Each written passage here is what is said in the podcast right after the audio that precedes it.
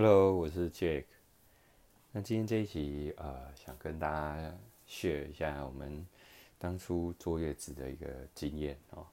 那其实现在那个基本上呃，大概生产完很少人在家里自己坐月子哦。不过我们比较特别的经验是我们除了呃就是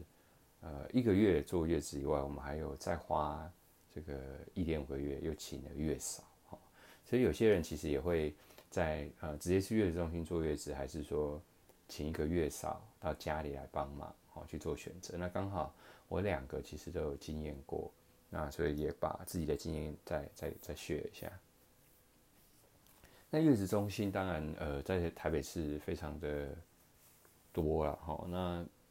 呃，但收费都不便宜哈，一天基基本上至少都是一万块起跳哈。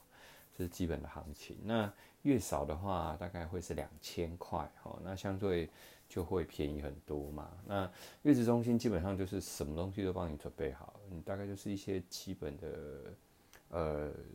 自己要准备的东西带去，然后剩下就把它想象成你去住一个五星级饭店，然后是一个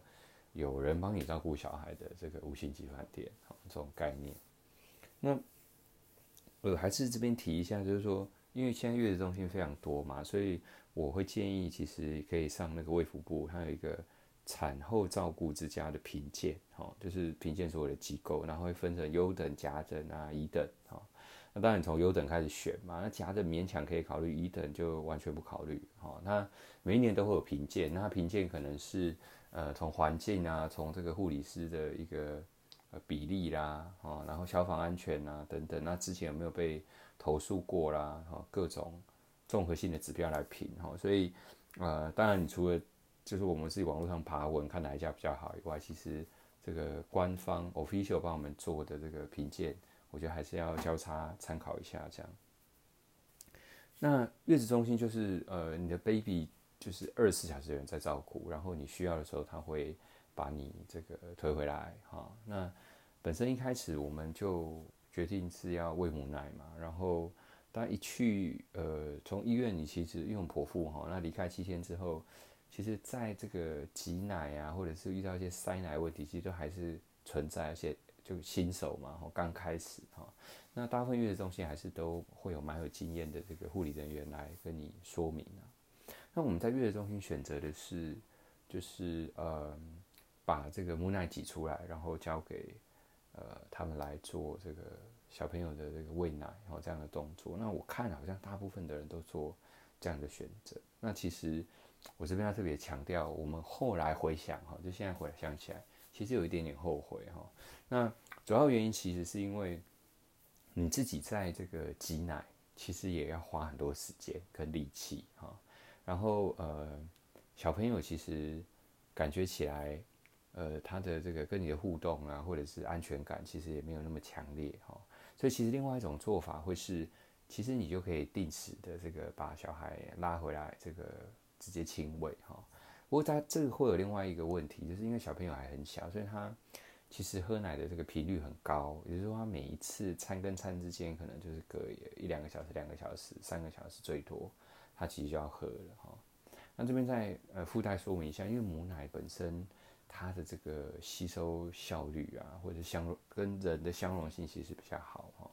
所以小朋友其实蛮容易就消化完成，它比较好消化，然后直白一点讲是这样，所以它很快就会饿哈，所以跟你这个喂配方奶的 baby 来比，其实呃你相对妈妈会更辛苦嘛，因为它频率变很高，那配方奶因为它的这个就是消化可能没有那么好，那所以它一次可能可以撑比较久。或许三个小时以上，哦那这到后期会更明显。对小孩喝配方奶就可以直接睡过夜。那我们，呃，其实到现在两岁多哈，小朋友还是，呃，三四个小时就就会起来一次哈。那这个还是看个人啊，不过比例上是大概这样的趋势是没有错哈。所以，呃，这个你们也可以考虑一下，到底是要呃轻微配方奶，或者是。你一份是要决定喂母奶，到底是要亲喂还是挤出来？哈，这个都可以去做呃考虑这样子。那我们在那个月子中心住了一个月之后，当然就很舍不得哈，因为实在是太太完备了哈，包含那个餐都非常好吃哈，依依不舍。其实我们当初住完一个月，还问他说，欸、可不可以再延住哈？那当然不太可能，他那个每一个房间其实都是很紧密的、紧凑的哈，一个接一个哈。那像我们剖腹可能还比较好，就是时间都蛮确定，所以你可以提早去确认。但像自然产有时候，呃，像我亲戚他们，你自然产是没办法确定嘛，那没有。你的床的时候，特别一些比较热门的月子中心，你可能还要在，呃，先在他一些配合的这个机构或在医院，尽可能再多住个几天，等他有空房的时候再移回来哈，这也都会遇到哈，所以没有办法哈，基本上大家都排好哈，你要有钱花钱再演出，其实也没有办法，至少在我的月子中心是遇到这样的问题哈。那回来之后，因为我们没有那个啊、爸爸妈妈住在一起嘛哈，就是自己。照顾这样子，所以，呃，本身我我要上班，所以呃，还是有一点考量。那个妈妈蛮辛苦的哈，因为其实整个生产完之后，妈妈真的是还没有完全恢复，所以如果她要在在家全职，然后照顾个小孩，包含处理所有的家事，其实呃会觉得有点辛苦啦。所以我们那时候就考虑这个请月嫂哈，最后真的也请了。那月嫂她的呃 process 会这样，当然你就跟她讲你的意愿、你的需求。那这个所谓的服务人员啊，哈，或者是你讲他的这个 coordinator，他会带着这个一个符合这样条件的月嫂啊，那先来一个 interview 啊，到你家，那当然就谈一下嘛，那顺便也彼此了解一下，然后熟悉一下环境，然后再把嗯之后他可能可以呃提供的一些服务啊，每天啊作息啊，哈，那月嫂我知道分两种，一个是全职，就是说他基本上是二十四小时一整天。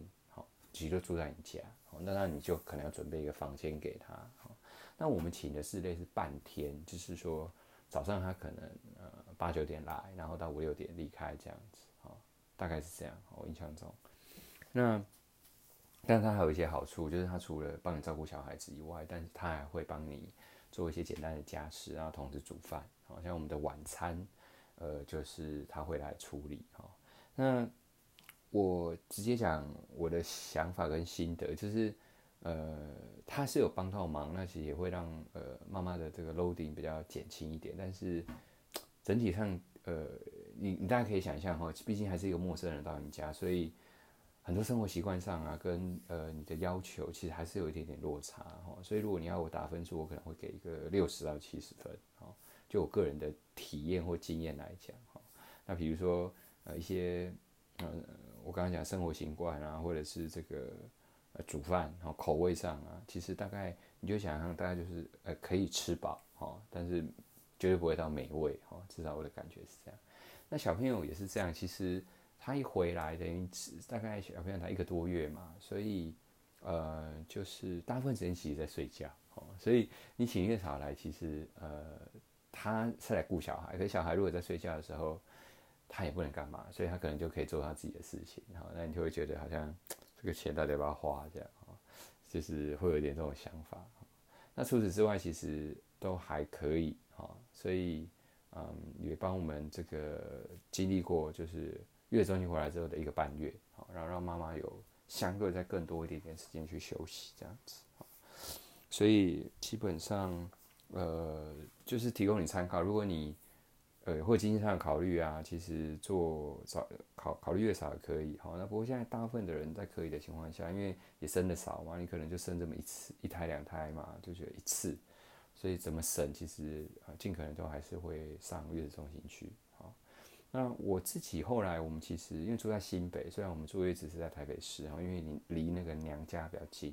那新北市我们其实也有去了解我们家附近的，那第一个当然。呃，就是说它的整个环境跟配置上，我们比较没有那么喜欢，这是一个哈。不过相对新北跟台北的这个物价比起来就比较低嘛，哈，所以它月子中心大概也会少大概两成到三成的费用，哈。比如说台北市就一定要破万的吧，哈，每天嘛，哦看，而且要看你的房型。那新北其实大概六千块开始，其实有机会找到，哦，六千到八千之间这样子，